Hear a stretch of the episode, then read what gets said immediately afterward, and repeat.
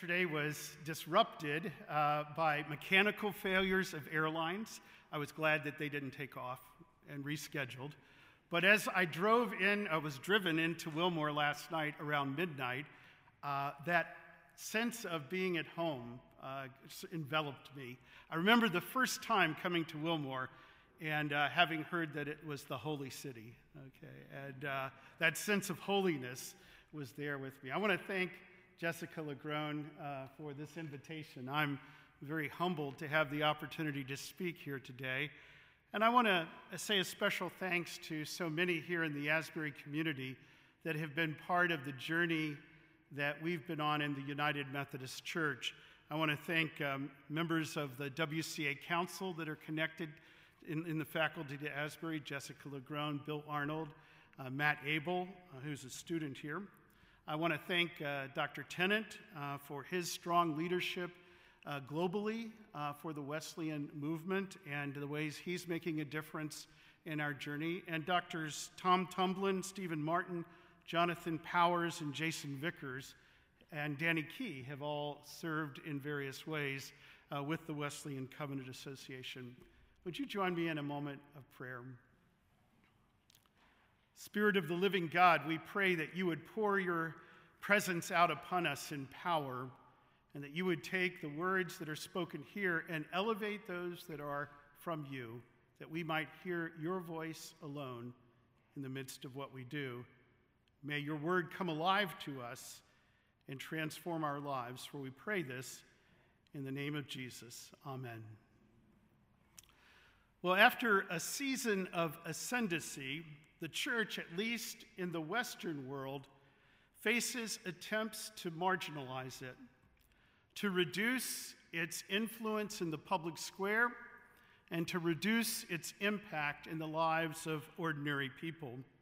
Virtually all of the mainline denominations in the U.S. have gone through a season of division around how the church will relate to the culture in which it finds itself. The choice is will the church accommodate to the culture and its values and become reflective of the culture? Or will this church shape and mold the culture so that it's reflective of the values and principles of the Lord our God? The most recent statistics just released in time for Easter tell us that less than half of the population of the United Methodist Church, uh, of, of the United States is uh, members of a local church. That's the lowest uh, percentage since those statistics were recorded at the beginning of the last century. Demographers tell us, of course, that the actual membership of the church is less than those who self report that they're members. People say they're members, but they've never really invested in the life of the church. They've not taken the vows and lived up to the vows of membership. The local church may say, We never knew you, but nonetheless, that's the statistics. I raise this as a backdrop to the message that I'm going to share with you from the text this morning. After your 13 years as a trial attorney and an appellate litigator, and 23 years as a pastor, God has deployed me in Christian service as president of the Wesleyan Covenant Association. He's set me apart in this season to be invested in the spiritual and theological renewal of the church. The dysfunction in the United Methodist Church will see several strands of Methodism emerge from this 50 plus year old denomination. This will occur perhaps amicably but inevitably in the coming days. One of the strands that will emerge will be the Global Methodist Church. The Global Methodist Church is fervently committed to Scripture as it has been understood and applied in the church for the church's 2,000 year old life. The Global Methodist Church is committed to the historic teachings of the church in the Wesleyan tradition, including Paul's prayer that the God of peace would sanctify us completely, as found in 1 Thessalonians 5:23. Recognizing that many of us here are in the early years of our service to God's people as pastors, and others are significantly devoted to the formation of persons who will engage in Christian vocation. This morning, I want to focus from the text on three prescriptions which I submit are critical for the church in this season. You'll be familiar with each of them. We all give mental assent to them, but I would submit that in many parts of the church they are neglected in these days.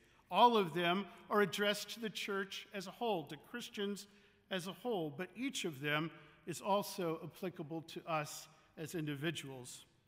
First, I would submit that we have an identity crisis in the church. The church must recover its identity in Christ and minister out of that identity. And this necessarily means that each of us must recover our identity in Christ, be grounded and rooted in that as our primary, if not exclusive, identity. Second, the church must acknowledge its utter dependence upon the resurrection power of the Holy Spirit and fervently seek such power to animate its ministry. This is not optional for us. And third, the church must proclaim God's mighty acts and show others his goodness. First, recovering our identity in Christ. Peter is writing to a church that is dispersed in the first century world, that is not friendly toward the church. In fact, the first century church is countercultural, and as it's being formed, it has many forces at work that are seeking to impose on it the will and the whims of the world in which it's being founded.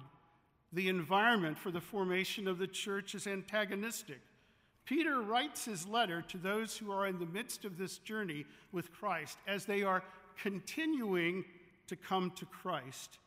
And I would submit that our journey throughout our human experience is one of continuing to come to Christ daily. I, I, left off with him yesterday when I went to bed. He was with me through the nighttime hours, and I arise greeting him and engaging him afresh and anew in the day. Peter instructs his readers to present them to Christ, themselves to Christ, whom he declares is a living stone. In other words, present yourself to the resurrected Christ. And as they do so, Peter says that they will be shaped and formed into living stones. That is, those who are already sharing the resurrected life that Jesus has secured for us in the here and now not some future hope.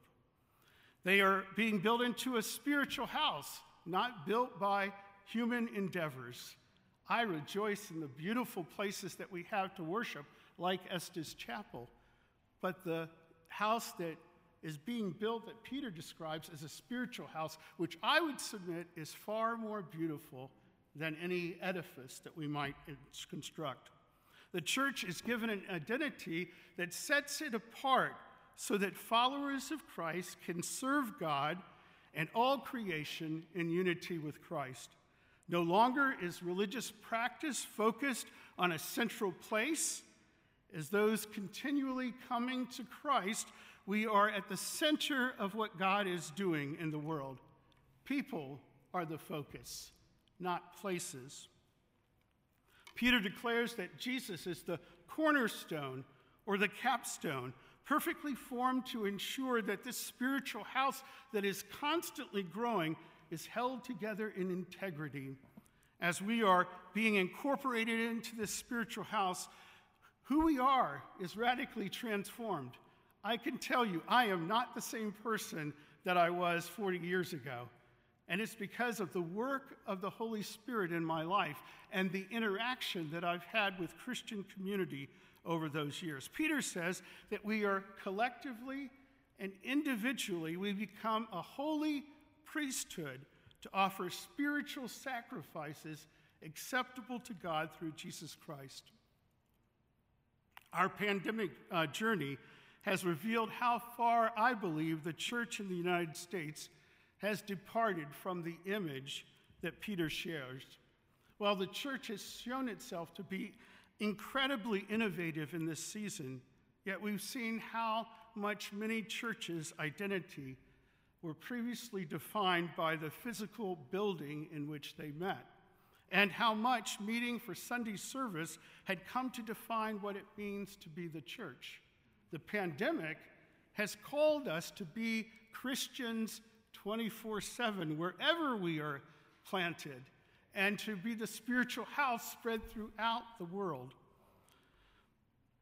The identity of the church shared by Peter is of the gathered community, which constitutes a spiritual house, not defined by a building or a specific location.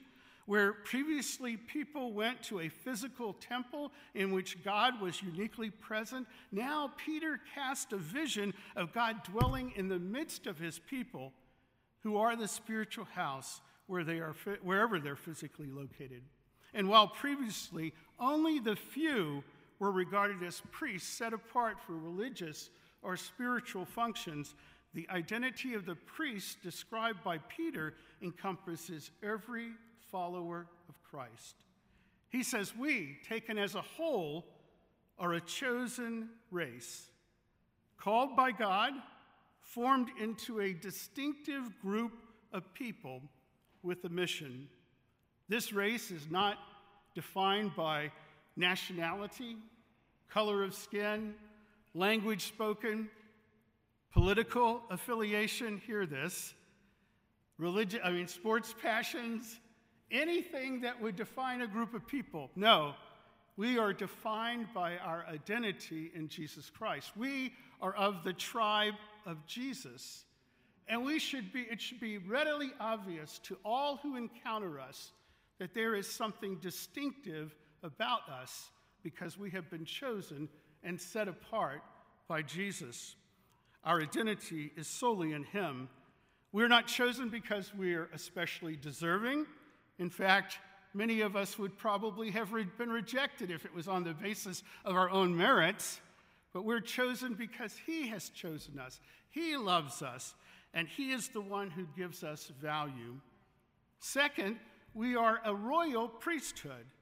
Each and every one of us. No longer is this a group that is set apart, separate from the laos, the people of God. Every one of us is called to be part of this royal priesthood. We have a responsibility, a charge to represent God to a world that isn't sure that He exists, doesn't know Him, doesn't know whether they can trust Him. We are to be those persons who introduce Him to others by the power of the Holy Spirit. And we're to be those who take the, the, the concerns, the hopes, the dreams of people to God through Christ. We are a holy nation. While present in this world, we're not citizens of any particular nation, but we're citizens of another kingdom. And that ought to radically impact the way we relate to events that are occurring around us. We shouldn't see ourselves as those who are, pr- are from a particular geographic location. We're led by a ruler not of this world. We are aliens and foreigners, and we are God's own people. We're God's possession. We were bought with a price. The precious blood of Jesus was shed for each and every one of us.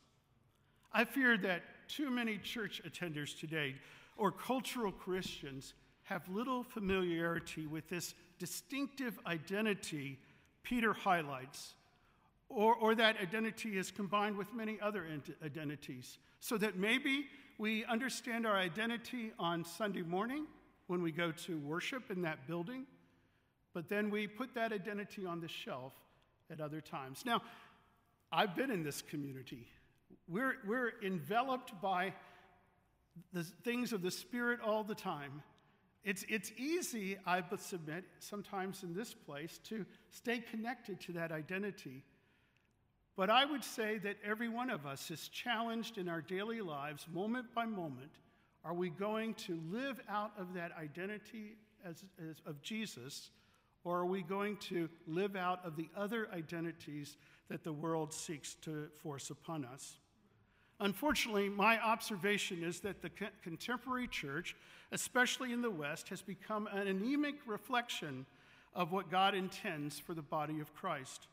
The great mass of those relating to the church play largely passive roles, while the professionals strive or are expected to do what God intends for the gathered community to do. Sometimes I think that comes out of leaders' desire to control. I'll confess that. And so we do more than we should because we want it to go a certain way. We want it to be perfect. Other times it comes out of a fear that if we don't step forward and do it, nobody else will. And more often than not, it comes because we've not done our role of properly preparing people and equipping them and challenging them and encouraging them to step out in faith dependent upon God. And the effort of the few is largely directed at keeping a particular church surviving with little sense of how that particular church has a call to worship and serve God and to serve the people beyond the walls of the church. I challenge each of us to recover our identity in Christ and to empower the gathered community to recover its identity in Christ so that all that we say and do comes from that identity. Now, the second uh, prescription is to be fueled by the resurrection power of the Holy Spirit. I would say that every one of us would acknowledge that power, and every one of us would give mental assent to it. But I ask you to check yourself. As you serve God, is the Holy Spirit and His power in our lives uh, at the forefront of your thoughts? Or is, is the Holy Spirit and His power an afterthought? The first sermon I ever preached as a layperson was based on this text. I was fascinated then, and I'm fascinated now by Peter's use of the term living stone. I mean, it's an oxymoron, uh, it's paradoxical. Stones are inanimate objects, they have no life in them, they cannot make anything happen. We expect them to remain stationary, to be solid. However, that which is living is always in motion. There are always processes that are occurring, that are at work in that which is alive. How can one be a living stone? Well, what made Jesus alive when he was dead was the resurrection power of the Holy Spirit. Paul writes in Romans chapter 1 verse 4, he has shown he was shown to be the son of God when he was raised from the dead by the power of the Holy Spirit. One of my favorite Bible verses is Philippians 3:10. I want to know Christ and experience the mighty power that raised him from the dead. I, I pray for that each and every morning, and I seek that throughout the course of the day. And then Paul reminds the early church in his letter to the Colossians in chapter 2, verse 12 With him you were raised to new life because you trusted the mighty power of God who raised Christ from the dead. If the church today is going to impact the world for Christ, we must be fueled by the resurrection power of the Holy Spirit, not just as a mental assent, not just as something that we give lip service, but our desire not to move until that resurrection power has been poured out upon us. We dare not undertake any endeavor in our own strength. The spiritual landscape of our land is littered with those who have tried for too long to sustain ministry and human strength. Oh, we can do so for a season. We can work ourselves to exhaustion. We can encourage others to expend every ounce of their energy. And when all is said and done, we will accomplish little that is lasting, and we, like so many uh, others, will be burnt out. The work in which we've invested so much of ourselves will have evaporated with little lasting fruit. How appropriate is it on this Tuesday after our celebration of Easter that we would consider the difference that occurs when we ensure that we are fueled by the resurrection power of the Holy Spirit? We dare not undertake any effort apart from the outpouring of that power believing that we can accomplish anything without going show, knowing that God will show up is heresy. Throughout my ministry, I've known that whatever I undertake, God will accomplish 99.9% of it, and then he invites me to join him for the final 0.1%. And in my arrogance, I will, con- I will contend that, look what I did. But no, we should give praise and glory to the Holy Spirit who accomplishes all of it, sometimes in spite of us. If we're to be the church that God is raising up in this generation, we must acknowledge our utter dependence upon the resurrection power of the Holy Spirit and fervently seek such power to animate our ministry. We must desperately seek that power that can make stones live. That's why Paul resolutely affirms, I can do all things through Christ who strengthens me. I resisted God's call to make myself available to be president of the Wesleyan Covenant Association because I felt I was inadequate to undertake its mission. Surely, God, there's someone better prepared than I. Surely, God, there's someone who you've invested abilities in that I don't have. The idea of raising up a new denomination out of the chaos of what is the United Methodist Church, with all that that entails, apart from the resurrection power of the Holy Spirit, is ludicrous. But God, it will happen in spite of our human efforts. It will happen only as we are utterly dependent on the resurrection power of the Holy Spirit. And it is only when I was absolutely sure God was calling me to the task and would fuel every effort in that journey by the resurrection power of the Holy Spirit that I said yes. And then finally, we are to proclaim God's mighty acts and demonstrate his goodness. On February 4th, 1991, I was in my 13th year of practicing law. I was a shareholder in a large law firm in Richmond, Virginia, one of the five members of the board of directors in this 50 lawyer firm, and I was chair of the firm's litigation section. In that 13 year period, I argued more civil cases before the Supreme Court of Virginia than any other attorney up until that time. I was an engaged layperson teaching one of the largest adult Sunday school classes in a significant Methodist church in the city. I was all in for Jesus. The only book that was on my desk as in my law office was the Bible.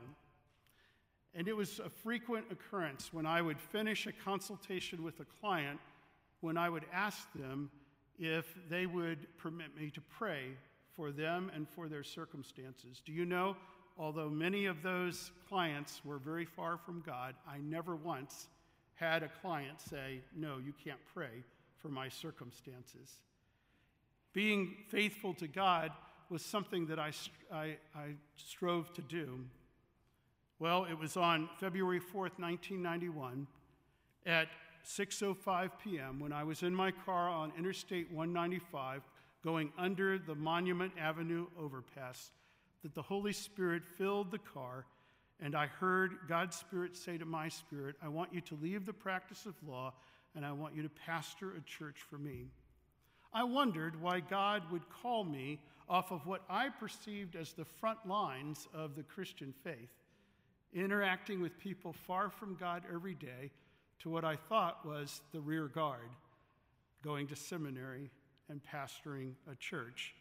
But God and I wrestled with that, and I knew that, that this was the call of God, and I said yes.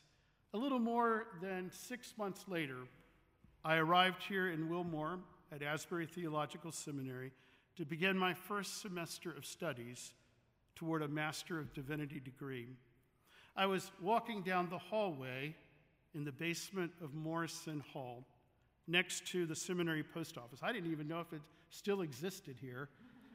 Uh, do we get mail in the seminary post office anymore? Yes? Well, I went down there to make sure it was still there. I was walking down that hallway when a tall man I did not know confronted me. He put his index finger in the very center of my chest. I have a distinct remembrance of feeling the pressure of that finger pushing me back. And he looked intently in my eyes and he said, Mr. Boyette, God does not need an advocate, he needs a witness. And then he was gone. J.T. Seamands and I became friends over my three years here in Wilmore. The message he delivered to me on that very first day at Asbury Theological Seminary is ingrained on the hard drive of my life. God needs witnesses. He needs people who are going to tell others of what He has done in our lives and in the lives of others. I never figured out how He knew who I was. I never asked Him what prompted Him to deliver that message to me, but it was certainly a word I needed to hear.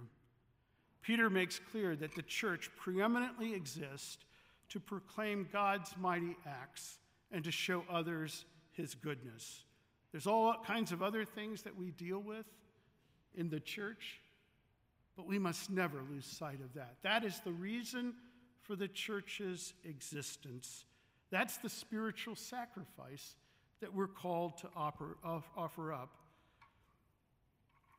This need is especially pronounced, I believe, in the West, but it is the primary task of the church everywhere.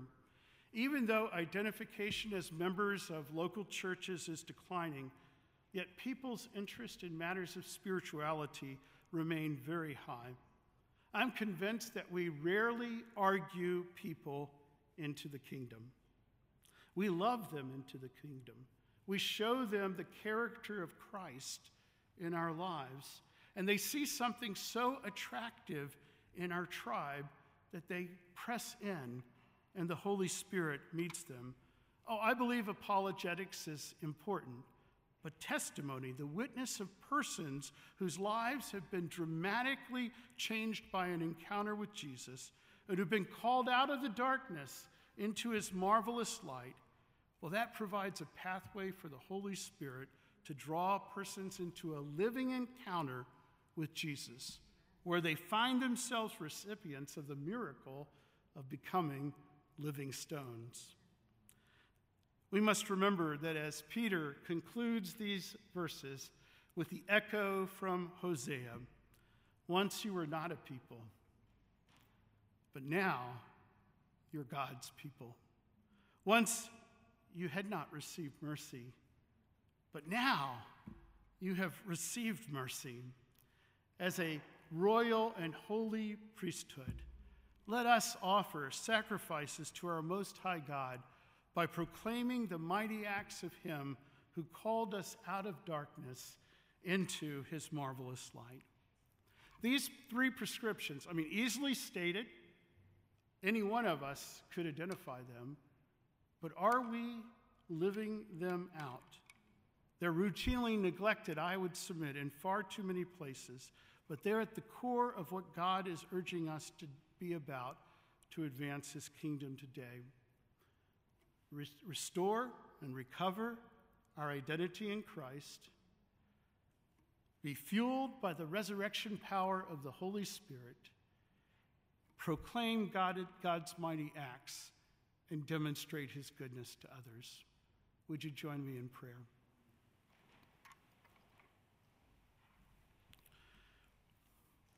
Lord, as we are on this side of celebrating Easter, we are overwhelmed that you would come, be incarnate amongst us, that you would show us how much you love us by laying your lives down for us while we were still enemies of you.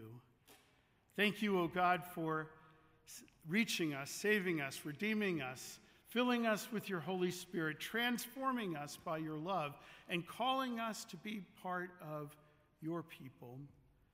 Restore in us that identity of Christ, that we might be reflective of who you are in this world. Lord, may others see you at work in us and so desire what they see you doing in us that walls would be torn down and they would be drawn into relationship with you. Forgive us, Lord, for all those times when we have thought we've had things more than in control, where we've not depended upon the resurrection power of the Holy Spirit. Incredibly, this amazing power is bestowed upon us as the people of God.